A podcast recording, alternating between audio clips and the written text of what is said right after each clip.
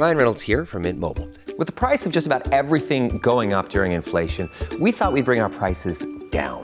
So to help us, we brought in a reverse auctioneer, which is apparently a thing.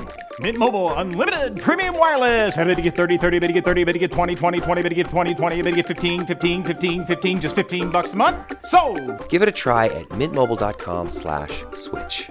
$45 upfront for three months plus taxes and fees. Promo for new customers for limited time. Unlimited more than 40 gigabytes per month. Slows. Full terms at mintmobile.com.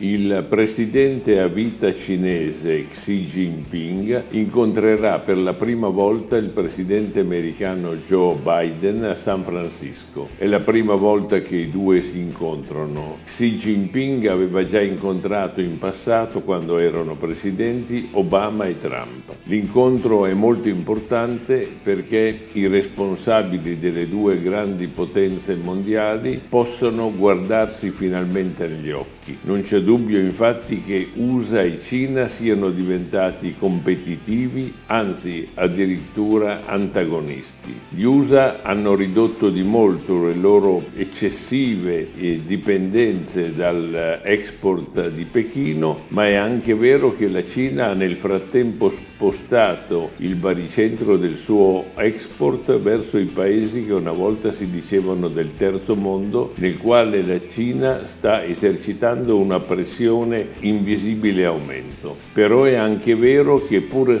schierandosi a favore della Russia, dei palestinesi e persino dell'Iran, la Cina non ha soffiato recentemente sul fuoco come avrebbe potuto fare, impedendo così che il mondo possa incendiarsi. Resta però aperto il problema gravissimo di cui per il momento non si vede una soluzione della riconquista di Taiwan che Pechino ritiene di dover fare con le buone o con le cattive ed è su questo grosso drammatico problema che l'incontro verterà.